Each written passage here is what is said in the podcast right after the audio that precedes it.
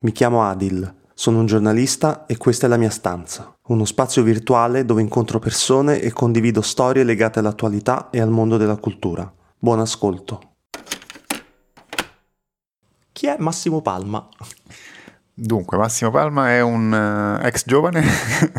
e, uh, sono un ricercatore, sono uno scrittore e um, faccio ricerca per l'università attualmente e, e scrivo libri di varia, di varia, fattura, sia di argomento diciamo scientifico sul pensiero tedesco, il pensiero francese, sia, sia, libri più pop, diciamo, più aperti al grande pubblico su temi, su temi di, che riguardano spesso anche la musica pop. Il tuo ultimo libro, Nico e le maree, da dove è partito tutto? Dunque, è partito da una passione non per lei direttamente, ma per i Velvet Underground, sicuramente. Che era um, da tanto tempo che volevo scrivere qualcosa che riguardasse loro, che riguardasse appunto il, lo, il sodalizio tra Lou Reed e John Cale e quell'incredibile esperimento che, che sono stati Velvet Underground per 4-5 anni in America, probabilmente di impatto simile o ancora più influente dei Beatles, potremmo dire. E quindi avevo pure scritto un saggetto su, sui Velvet, ma mm, poi lentamente ho capito che in realtà dell'anima oscura dei Velvet mi, mi interessava indagare questa strana strano personaggio che è transitato nella loro orbita, ovvero Nico, eh, che in realtà collabora con i Velvet soltanto per un per un misero annetto, prima di essere defenestrata, come ha fatto Lurid con tanta gente, tra cui anche lo stesso Warhol, e, um, collabora con loro e imposta da Andy Warhol stesso, ma dietro il personaggio di Nico c'è questa, mh, questo mistero, questa, questo duplice mistero che ci fa una tedesca bellissima in un gruppo di, di marginali, underground, newyorkesi, nel, a metà degli anni 60, che ci fa una tedesca con un passato carico di, di tragedie, di mistero, di erotismo, non possiamo dirlo, di,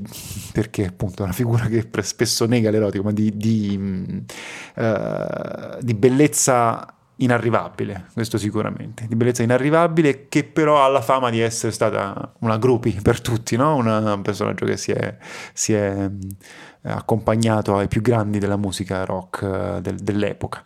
Dietro questa domanda c'erano domande più serie, che la, la, bellissima Nico, la statua tedesca che affianca tutti questi uomini sempre più bassi di lei, più brutti di lei, più, più eh, insignificanti sul piano visivo dell'apparenza di lei, in realtà nasconde, nasconde un, grande, un grande rimosso, che è la vita, cos- come si fa a vivere dopo la guerra, dopo il secondo conflitto mondiale. E il Nico eh, è stata, diciamo, il veicolo per porsi questo tipo di domanda, insomma. Lei è nata nel 1938 a Colonia, sì. tratteggi anche la sua infanzia. Qual è l'importanza allora del secondo conflitto mondiale nella formazione di questa donna? Il mio tentativo eh, sin dall'inizio è stato quello di non scrivere la quarta, quinta biografia di Nico. Ce, ce ne sono già. In italiano non c'è propriamente una biografia di Nico, c'è un, test, un testo che ne raccoglie i, i suoi versi, le sue, le sue, mm, composizioni poetiche, diciamo, perché poi sono, sono delle autentiche poesie, eh, le più, più, o meno riuscite, ma ce ne sono alcune notevolissime. Eh, però in, sul mercato internazionale si trovano 4-5 biografie di Nico ormai. Io non volevo rifare la biografia di Nico, volevo, volevo fare una biografia fantastica, diciamo, una biografia immaginaria. Eh, volevo, volevo non tanto romanzarne la vita perché è stata un romanzo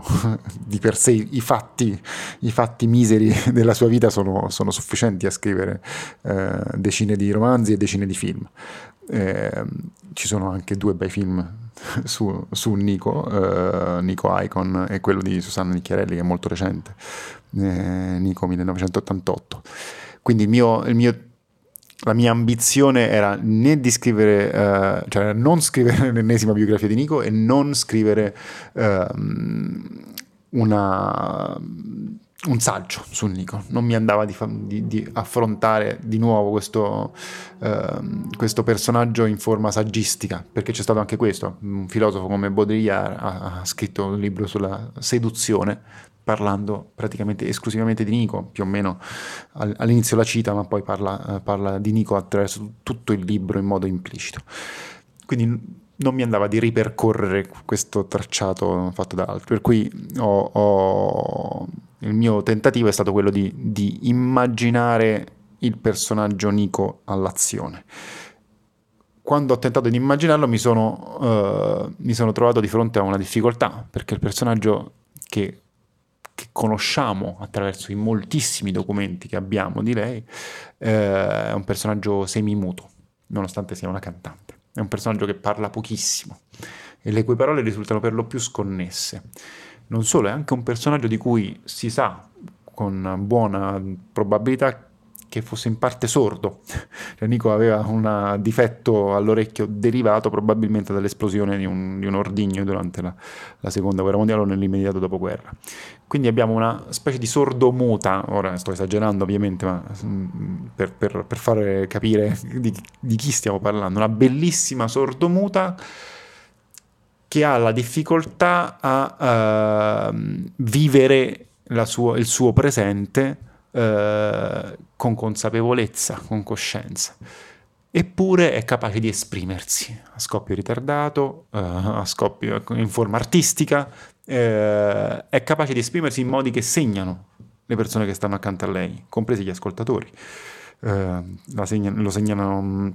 segnano l'ascoltatore nel momento in cui ascolta pe- i pezzi da Marble Index o Desert Shore, che sono pezzi straordinari, anche se ovviamente di una musica molto difficile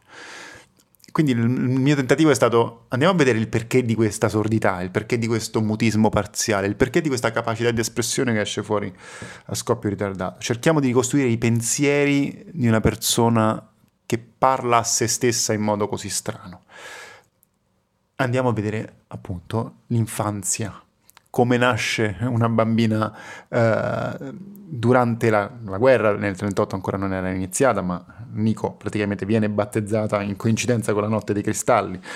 eh, in una città cattolica come Colonia. E subito dopo scoppia la guerra. Nico vive i suoi primi anni con una Germania devastata dalle bombe alleate, ovviamente hanno una ragione bellica e una ragione geopolitica ben, ben, precisa, ma non si può tacere il fatto che fosse eh, una situazione terribile, soprattutto vissuta con gli occhi di una bambina. E quindi ho cercato di ricostruire eh, attraverso i, pochi dati che abbiamo a disposizione sulla sua biografia infantile e i moltissimi dati, le moltissime ricostruzioni storiche che abbiamo della, della Germania dell'epoca, che cosa significa nascere e vivere i primi anni della propria vita in una situazione di di annichilamento totale, di devastazione totale. Sono, ho fatto ricorso per esempio anche a um, scritti letterari straordinari come Mattatoio numero 5 di Vonnegut che racconta per esempio il bombardamento di Dresda. Nico aveva sei anni e mezzo quando accadde, ovviamente non era a Dresda, probabilmente sarebbe morta se no, ma ha visto le stesse cose, ha visto, ha visto i bombardamenti a tappeto, la coventrizzazione delle città tedesche, eh, lei l'ha vista prima a Colonia e poi a Berlino e, e parallelamente però vedeva, questo l'ha raccontato lei stessa, vedeva anche i famosi treni che passavano, eh, i treni della, dei, dei, deportati che passavano pre, nel, nel, sobborgo berlinese presso cui abitava, eh, dagli zii, e mm, passavano e andavano verso i campi di sterminio in Polonia. E racconta che tentavano di dare mm, i bambini tentavano di allungare agli altri bambini presenti nei, nei convogli della deportazione di, di, dare qualche cosa, ma venivano poi frustati, venivano eh, allontanati di, sia dai propri parenti che dalle guardie dei, dei, che stavano nei convogli.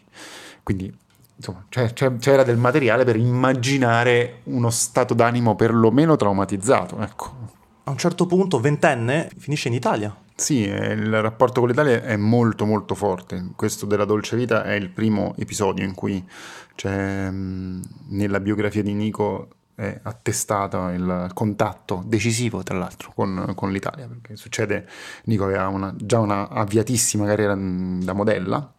aveva da poco, da due anni, cambiato nome, da Krista Pefken era diventata questo stranissimo, diciamo, soprannome, nome che ancora, ancora non si era decisa. Preso da un suo compagno? mutuato, da quel, mutuato dal, da quello che sarebbe divenuto sol, solo più tardi il suo compagno, appunto, in modo molto romanzesco. Cioè,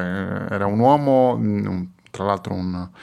bellissimo uomo uh, di origine greca, diciamo, eh, Nico Papatakis, che sarebbe stato il produttore dell'unico film di Jean Genet e destinato insomma, a una un, carriera notevole. E, um, di quest'uomo era innamorato il, il, fotografo che l'aveva scoperta e quindi e, e le aveva dato questo, questo nome, eh, questo, questo, nome da maschio evidentemente, che Nico accettò senza problemi a denotare anche un, un ulteriore dato di, di, ambivalenza della sua figura, che è quello della confusione di genere più esplicita. Gender fluid prima Gender del, fluid, ben prima del, del, del termine esattamente, che esattamente. coniato. E confusione che verrà rimarcata sempre di più da Nico, sempre di più verrà notata la sua da una parte la sua mascolinità, dall'altra la sua misoginia. Nico non amava le donne, ehm, anche se poi ha avuto rapporti con donne, diciamo, di avvicinamento semplicemente sessuale alle donne,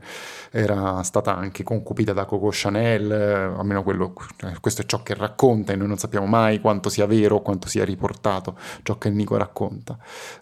Nico era misogino nel senso che odiava per esempio le femministe, questa è un'altra storia, però le, le aveva in, per, in, perfetta antipatia, soprattutto a partire da quello che successe poi alla fine degli anni 60 nella Factory di Warhol, quando Valerie Solanas, che appunto era eh, eh, una femminista eh, di una certa corrente del femminismo americano dell'epoca, sparò a Andy Warhol e questo fu per lei la, la goccia che fece traboccare il vaso contro il femminismo. Eh, però dal punto di vista sua, dei suoi dati biografici, Nico è una figura del tutto eccentrica rispetto al genere codificato, eh, a partire dall'accettazione del nome e a partire dal fatto che ha sempre dichiarato, e sempre di più fino all'intervista degli anni Ottanta, che avrebbe avuto piacere di nascere uomo, maschio e non donna. In tutto questo, però, appunto, negli anni della dolce vita, ritorniamo all'origine della nostra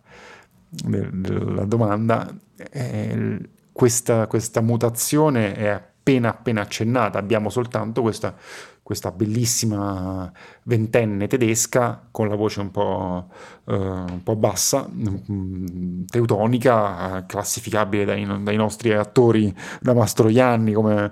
come una tedescona appunto uh, elegante sì ma comunque col vocione quindi un po' da prendere in giro che viene notata dal produttore De Laurentiis e da, e da Fellini per caso Mm, perché scendeva nella casa di, di, qualcuno, scendeva le scale e non potevano non notarla e viene scelta. E tra l'altro il suo ruolo non è affatto quello, non è affatto un cameo, non è una comparsa. Nico per l'ultima mezz'ora, 40 minuti di film c'è sempre, parla sempre. Eh, quindi ha, ha una sua importanza anche nella dolce vita. E quello è l'inizio di una carriera d'attrice particolarissima perché possiamo dire che Nico ha recitato soltanto, quasi soltanto in grandi film. E, um, più o meno ha quasi sempre recitato se stessa, tra virgolette potremmo dire, ha recitato per grandissimi attori e registi, Fellini, Andy Warhol e Philippe Carrel, però nessuno può dire che Nico sia una grande attrice contemporaneamente, è una, una appare per la sua bellezza da, una, da, un lato, appare soprattutto per la sua enigmaticità, è un personaggio che, che risalta nel, sul, sullo schermo perché è enigmaticissimo, non si capisce cosa, quale sia il suo segreto, quale sia il suo mistero. Ecco, un pochino ho cercato di indagare questo, questo, questo mistero la storia di Nico è, affascinante anche per gli incontri con uh, i musicisti e gli artisti del suo tempo, non solo nelle arti visive, ma anche a New York tramite Warhol,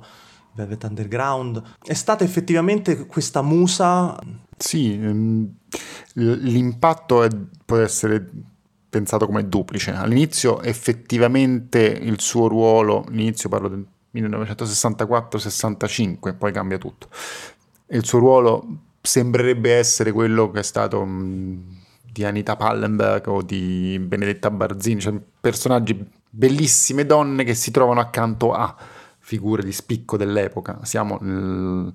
momento nascente, aurorale della, della, fascinazione delle masse per il rock, no? siamo al momento della Beatlesmania o uh, appunto in cui i, i, gruppi cominciano a capire che possono fare quello che vogliono. I Rolling Stones avevano queste bellissime eh, groupies eh, che poi avranno delle carriere soliste autonome e si riveleranno ben più che, ben più che ragazzine urlanti o che si drogano con loro come eh, basti citare Marianne Faithful o, o la stessa Anita Pallenberg, insomma. Nico si trova in questo stesso giro, possiamo dire. Incrocia Brian Jones, ha un rapporto abbastanza violento con Brian Jones, mm, anche se molto importante, lo reputava un suo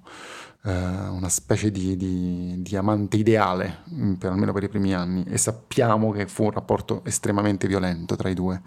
quindi in cui esce fuori un'immagine di Nico del tutto avulsa rispetto a quella di una musa. Dall'altro lato, subito dopo, appunto qualche mese dopo, Nico nel frattempo incrocia anche Bob Dylan e non lo incrocia così,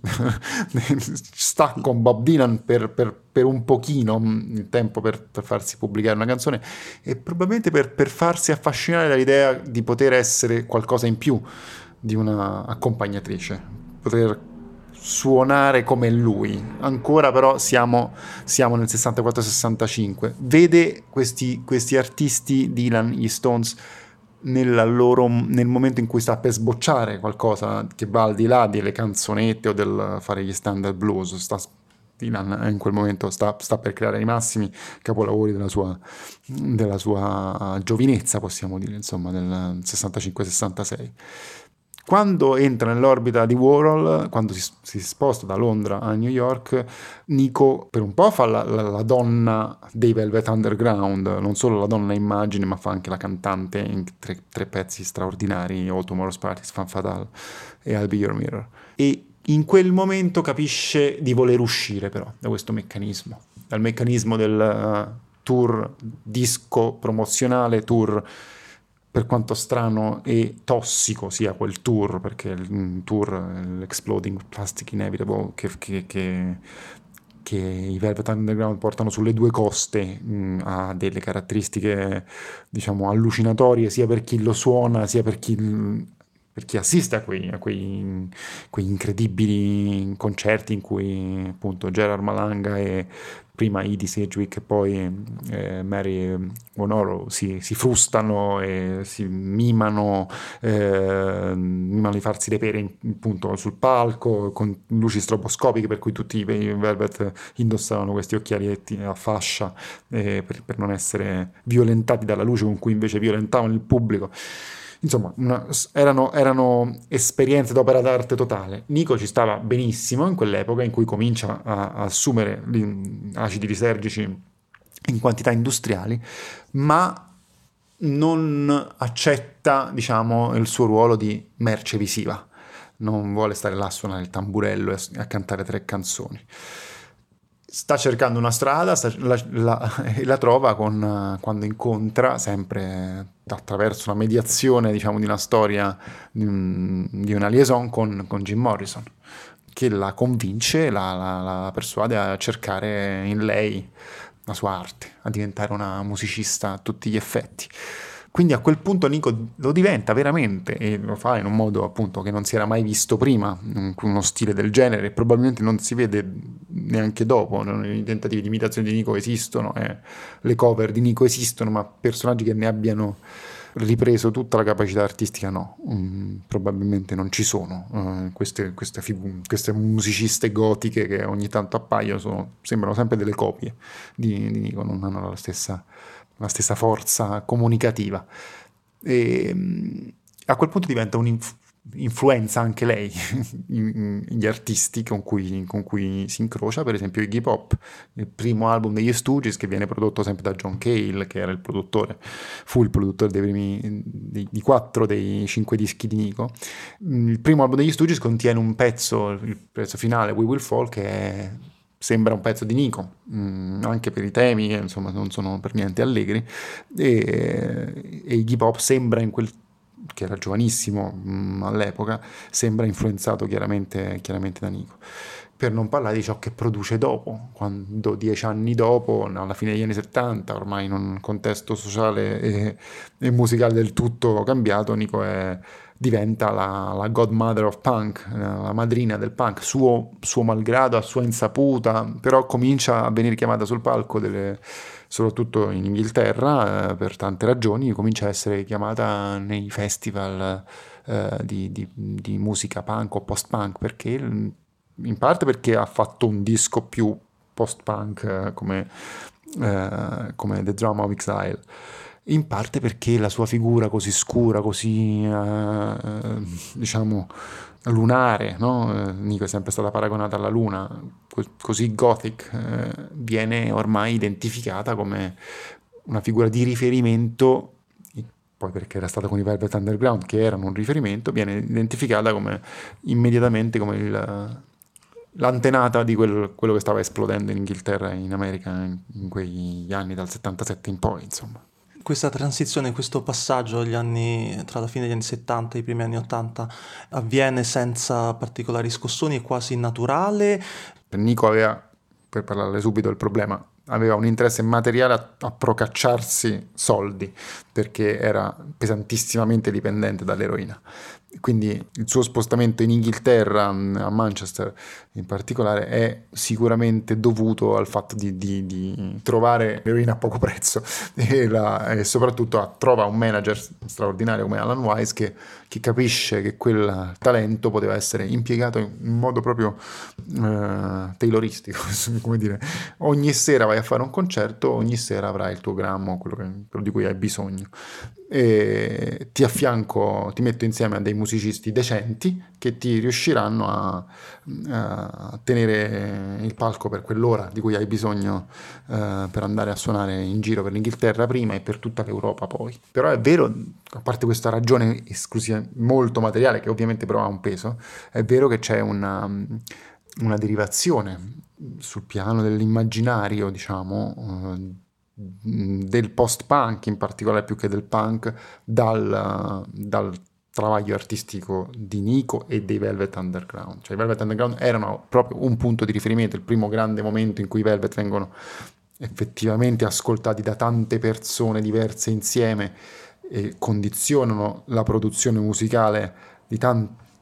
eh, appartenenti a generi diversi è il post-punk. Eh,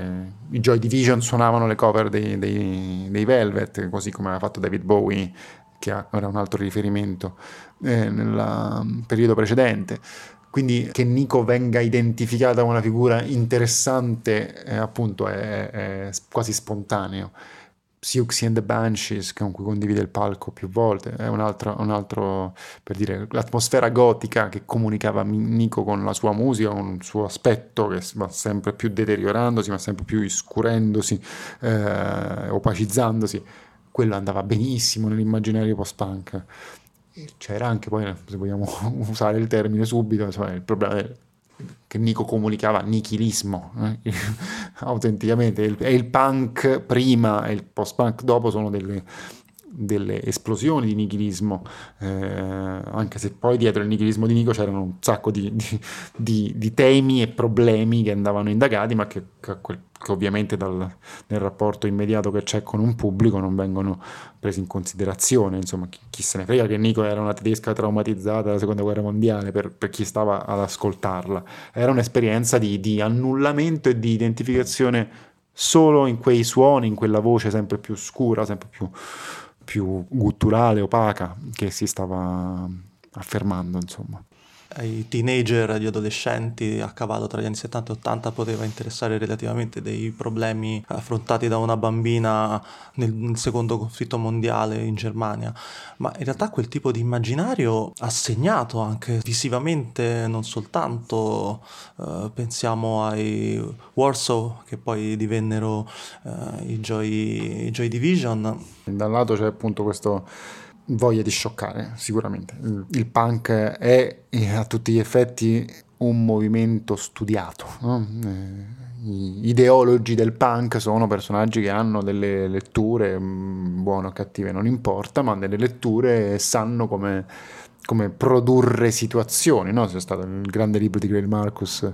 che, che associa dadaismo, situazionismo francese e, e infine punk, no? tre diverse epoche del Novecento a distanza più o meno di, 20, di una generazione l'una dall'altra, 20-30 anni, che ripropongono lo stesso schema, scioccare, eh, per produrre degli effetti sia artistici sia di ricezione di massa del grande pubblico, anche a distanza di, di, dal momento in cui questi, questi effetti vengono, vengono prodotti. E, ehm, dall'altro c'è, c'è, una fascinazione, sì, c'è una fascinazione che può essere indagata sul piano psicanalitico, cioè appunto contro i genitori, contro chi ha combattuto quella stessa gente di cui tu vai ostentando i, i simboli, gli istintivi, eh, visto che quella battaglia che tu hai fatto poi produce una società che ti fa schifo, che, che non ti sta dando lavoro, che non ti sta dando sicurezza, che non ti sta dando eh, nessun tipo di di piacere, allora tu dici, ma allora ostento la svastica, la, la, la, non perché creda nella svastica, in quello che rappresenta, ma perché eh, il negativo che tu hai combattuto, e, e, visto che non hai prodotto niente, allora te la ripropongo come un incubo, come un uh, revenance, come un ritorno del, del rimosso non c'è una fascinazione vera e propria per, per, appunto, per gli ideali del, del nazionalsocialismo o del fascismo europeo. C'è sicuramente la volontà di dire che con una pura scoppio energetico si ottiene di più che con tutte le strutture dello Stato eh, e della, e della cultura. E quindi sì, il fanciullino della Hitler Jugend rappresentato nel primo EP dei Joy Division appunto è la riproposizione 40 anni dopo, 30 anni dopo di un, di un incubo dell'Inghilterra eh, dell'Inghilterra di, del primo Novecento, eh, per dire però che cosa, che, che quell'esplosione di, di punk che, che, propongono i Joy Division alla fine del 77 è un produce di più, fa di più per i giovani rispetto a quanto abbiano fatto i genitori. Poi però legano, ci sono anche altri discorsi sotto, oltre alla mera ribellione, al ti, eccoti papà ti, ti, ti, faccio vedere io il rimosso. Ehm, le cose si complicano, si complicano da subito perché appunto come, come è stato detto anche da, da Grail Marcus e da Simon Reynolds, la stessa comunicazione punk in realtà si complica comincia subito a diventare post-punk, cioè c'è una elaborazione di quello che è stato quel, momento, quel piccolo, strettissimo momento temporale del punk. Questi gruppi crescono subito e quindi anche se all'inizio non sanno suonare, se la formula per diventare punk è non saper suonare, poi cominciano a saper suonare, la loro musica si complica, prende, prende energie per esempio dal dub o dal, dal, roots reggae, oppure comincia a suonare i sintetizzatori, e questo è evidentissimo in gruppi più, di, dai più diversi, Human League, eh, gli stessi Joy Division, poi diventano New Order, eh, la, scena, la scena di, di Sheffield, Cabaret Voltaire si rendono conto che con lo scoppio di energia, con magari con un, un distintivo nazi, eh, non ci fai nulla, non ci fai letteralmente nulla. E cominciano a costruire scenari alternativi, distopie, cominciano a sfruttare le loro letture disordinatissime per costruire delle alternative nel momento in cui c'è, c'è c'è la Thatcher che prende il potere, c'è un ritorno pesante del razzismo eh, politicizzato in Inghilterra, per cui si costruisce una, una, genealogia musicale completamente alternativa rispetto a, a, al grande rock ufficiale dell'epoca e, e arrivano a pesare dei gruppi che fino a due anni prima non sapevano neanche prendere in braccio una chitarra correttamente. Quindi ehm, all'interno di, di questa crescita musicale e artistica i temi si, che vengono affrontati nelle canzoni si complicano, diventano più... si, indaga, si indagano recessi dell'animo più, più inesplorati, insomma ora ci si potrebbero citare Throbbing Crystal sul te- tema del appunto, il sadismo, il piacere che si ricava facendo male a se stessi o agli altri e quindi rientrano in gioco anche fascinazioni meno, meno mh, semplici di quelle che potremmo pensare il ragazzo che si ribella ai genitori, fascinazioni che entrano in gioco appunto anche nella società nel suo complesso, insomma, no? farsi male volontariamente o fare male volontariamente, eh, sono temi che rientrano in, queste, in questi queste can- canzoni questi gruppi, di molti gruppi e appesantiscono il quadro. Eh, non c'è un bel clima in questi, questi concerti, non, non, soltanto perché ti tirano le bottigliate addosso, Nico, Nico reagì dicendo vi ammazzerei tutti uno a uno con la mitragliatrice, una, una di quelle sere in cui prese le bottigliate ai concerti di Siuxi. E, non si respira un bel clima, ma non soltanto per quello, perché i temi effettivamente sono, sono, sono pesanti e perché il contesto sociale sta cambiando, l'Inghilterra non è più una potenza industriale, sta, sta modificando il suo assetto economico e quindi la, la risposta sociale è, è, molto molto dura da un lato e molto riempie di mali umori nel senso proprio chimico i, i giovani, i più, più tutti gli aspetti anche chimici della vicenda. Insomma. Riflettendo sulla presenza di Nico a Manchester, Manchester diventa poi negli anni Ottanta un luogo non semplicemente di sballo, ma anche di reazione a quello che accade nella società ideata e voluta dalla Thatcher.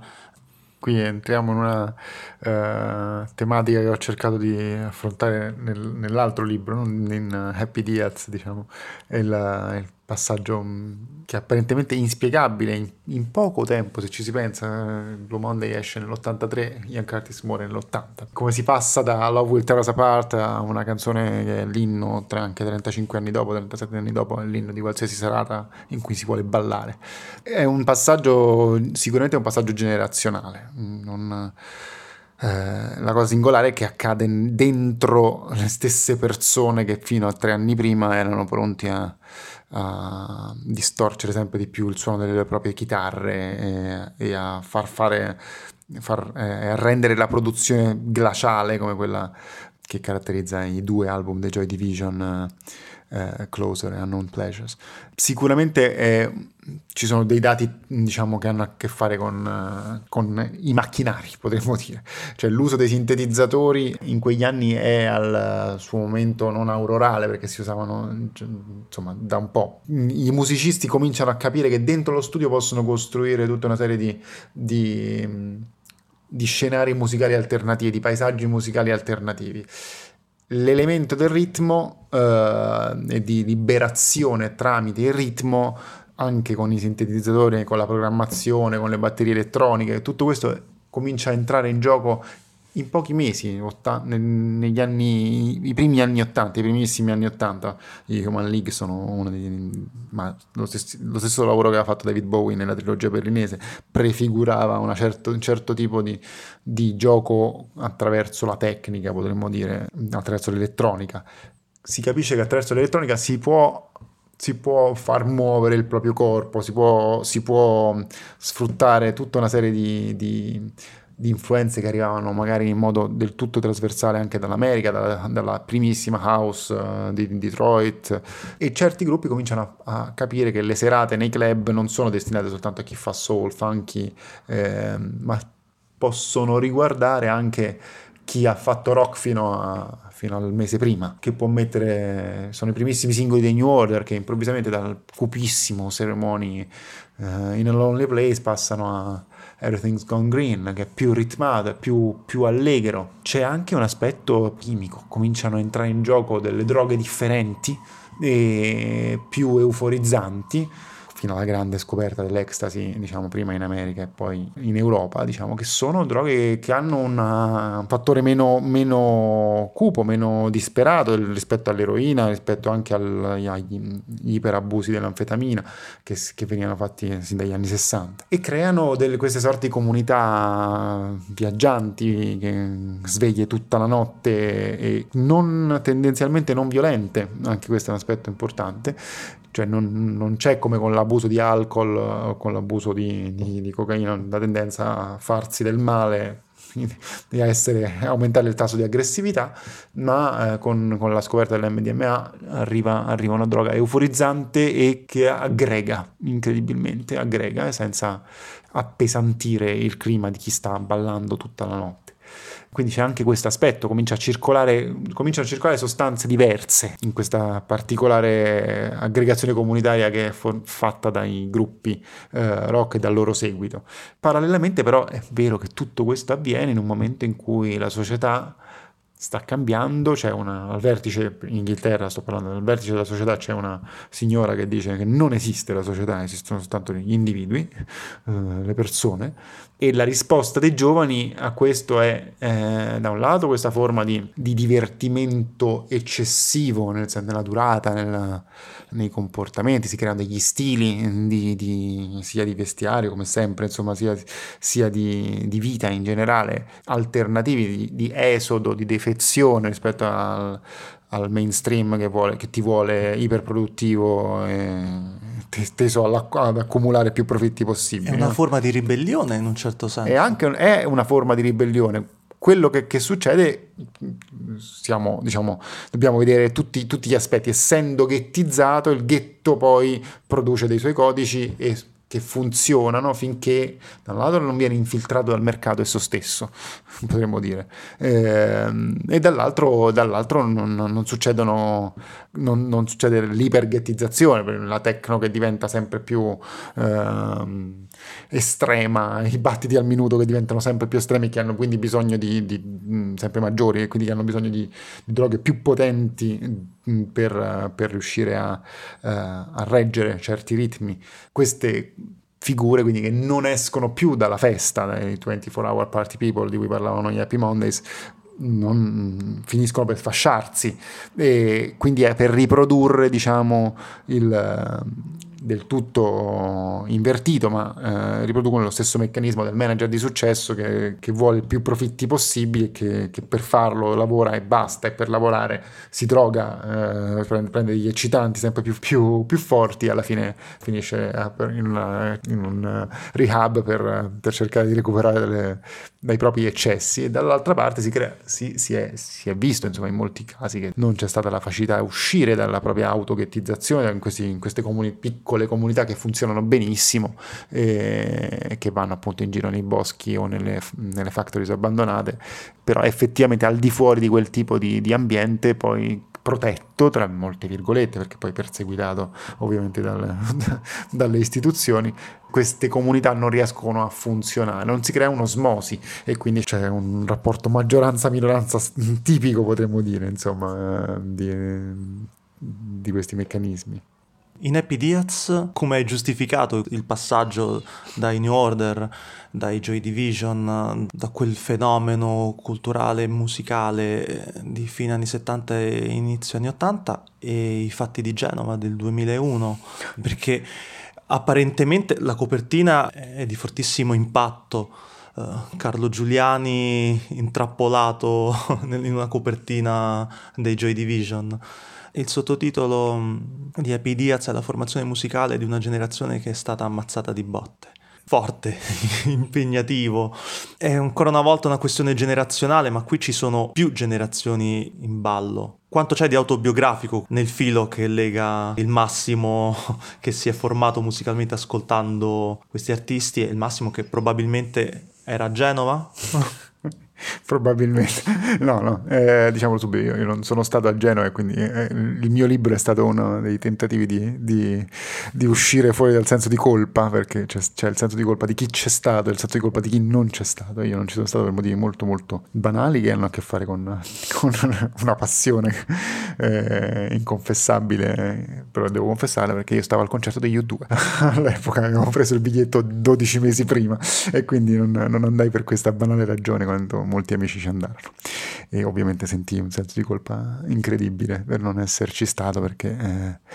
perché mi ricordo benissimo l'uscita dallo stadio quando arrivarono le notizie di quello che era successo eh, nello stadio di Torino dove stavo io all'epoca. E, mm, a vedere gli U2 arrivano le notizie di quello che era successo a, alla Diaz eh, mi ricordo la prima pagina del manifesto. La polizia si vendica che distribuivano fuori dalla dalla, dallo stadio. Insomma, quindi per me Happy Diaz è stato il tentativo anni dopo, molti anni dopo, di, di, venire, di fare i conti anche con, banalmente col mio senso di colpa per aver scelto di andare a divertirmi invece di essere, di essere in piazza. Per la nostra generazione era completamente un inedito, perché noi non diciamo, non, non, avendo vissuto gli anni 70, che non c'eravamo, semplicemente non c'eravamo, eh, non, non, avevamo visto questo tipo di conflittualità. Primo, l'ultima morta di, di, piazza era stata Giorgia Namasi, quindi stiamo parlando esattamente degli anni in cui siamo nati e, e, non, e non, non, c'è stato più poi un tipo di repressione poliziesca delle manifestazioni paragonabile a quello che c'è stato a Genova. È vero che pochi mesi prima c'è stato Napoli, Napoli eh, esatto. che, che, è stato invece un, un, una straordinaria preparazione eh, dello stesso clima perché furono anticipate alcune misure repressive notevoli. Ti interrompo con un governo tra mille virgolette amico, si direbbe ovviamente, oggi. ovviamente, con il governo amato, no? se non sbaglio, sì, dovrebbe essere, e l'ultimo governo di centrosinistra dell'epoca, insomma. E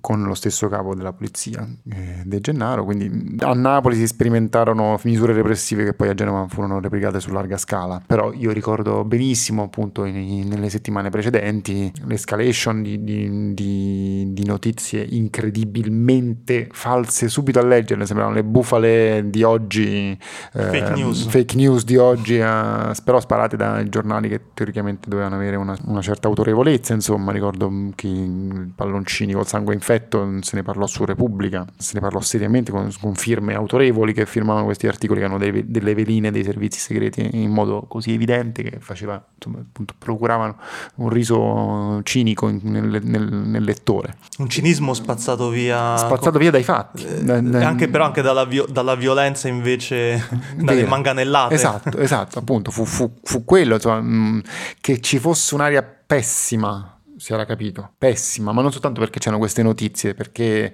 un mese prima a Göteborg, Göteborg c'era stata una, una pesantissima repressione della manifestazione perché all'epoca ce n'era, ce n'era in tutto il mondo di manifestazioni anti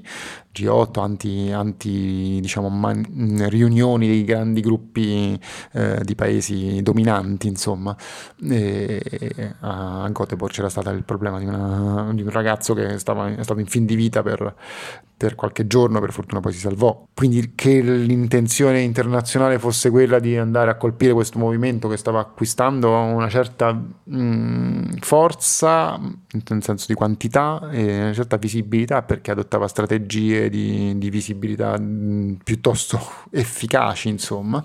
Eh, che, che, ci fosse questa intenzione di reprimerlo era ben chiaro, che l'Italia fosse il, pre- il, paese prescelto per dare una grossa lezione a livello internazionale, perché non scordiamoci che molti dei feriti, dei contusi, dei manganellati furono uh, anche dei non italiani, eh, nonostante poi Carlo Giuliani, eh, l'unico, l'unico, morto del, del, dei tre giorni, però si, fosse italiano, alla Diaz per esempio c'erano moltissimi, moltissimi dei, dei, delle vittime erano, erano, internazionali, francesi, tedeschi. Giornalista inglese fu ridotto in fin di vita. fu, fu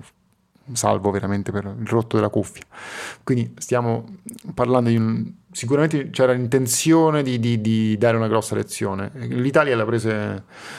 fu disciplinatissima nel, nel raccogliere le, le, indicazioni che diciamo, arrivavano a livello internazionale e eseguì, eseguì gli ordini perfettamente nel senso di far diventare un caos, eh, un perfetto caos, eh, quella,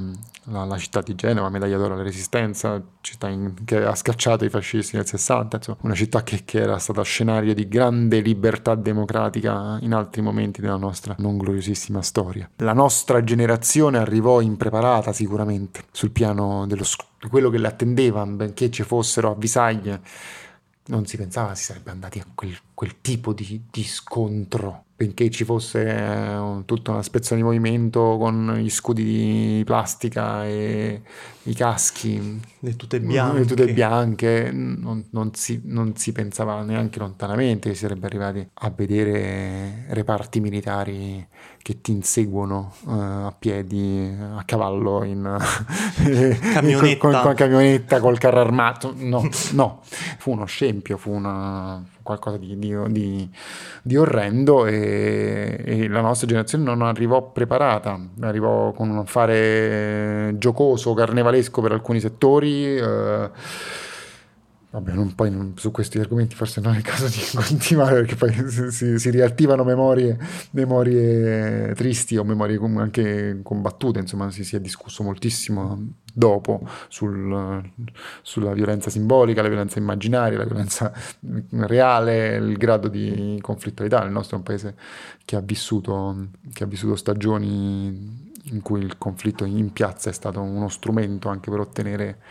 per ottenere degli avanzamenti politici e giuridici a livello dei diritti sociali enormi. Sicuramente però quel, quel movimento non, non, era, non, era, organizzato per, per, per, fare questo tipo di ragionamento. Fu, fu, più, fu più, influenzato da un... Era, era nascente, possiamo dire, era nascente quindi immaturo. Eh, aveva forse un grande futuro davanti a sé se lo vide spezzato perfettamente, però portava avanti delle istanze giuste. Siamo una generazione che si è risentita molto di essere stata, di essere stata mm, così maltrattata. Eh,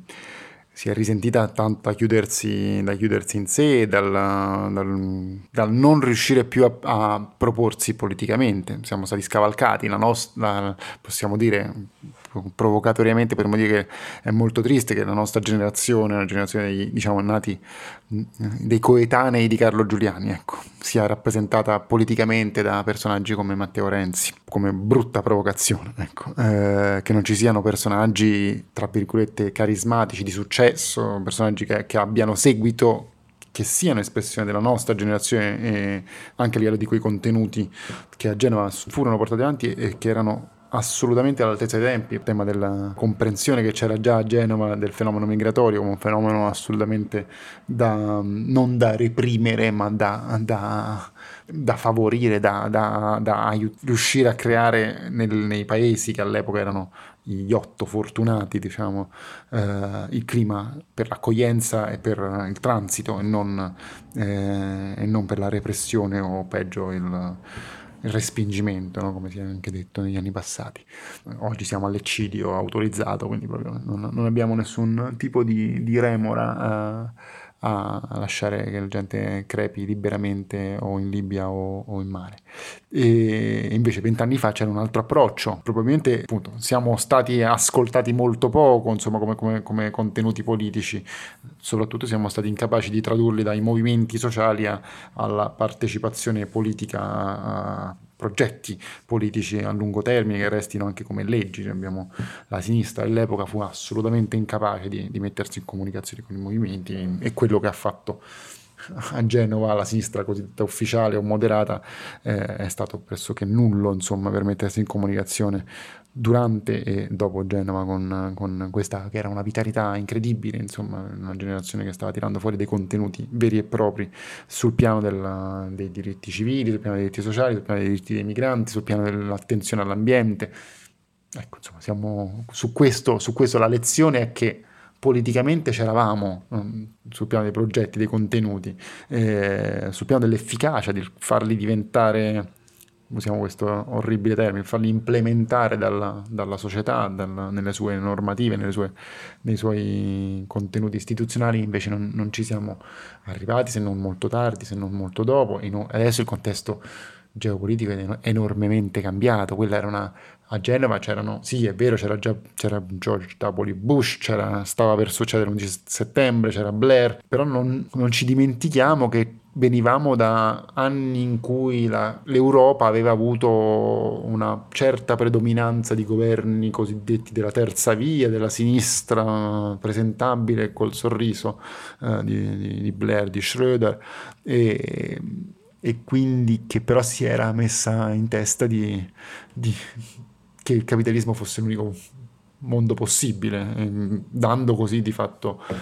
la stura a qualsiasi progetto di turbo capitalismo, di quello che stiamo vedendo adesso oggi in atto. Quindi in questo senso il, contesto geopolitico è cambiato, oggi abbiamo, abbiamo, non abbiamo Clinton, ma abbiamo Trump, non abbiamo uh, Blair, ma abbiamo Boris Johnson, abbiamo siamo costretti a guardare alla Francia e alla Germania come dei punti di, tenuta del sistema, quando comunque sono governati da governi centrodestra, insomma, in, in figure della moderazione e sicuramente ben, ben viste anche dal, dal, grande capitale e dalla grande finanza. Insomma, non abbiamo una, un contesto simile a quello in cui i contestatori di Genova si, si muovevano e per, pensavano di essere in qualche modo recepibili eh? o di tradursi in movimento politico che diventa progetto politico. Oggi siamo in una situazione un po' più oscura, eh? più, più buia. Grazie. Grazie a te.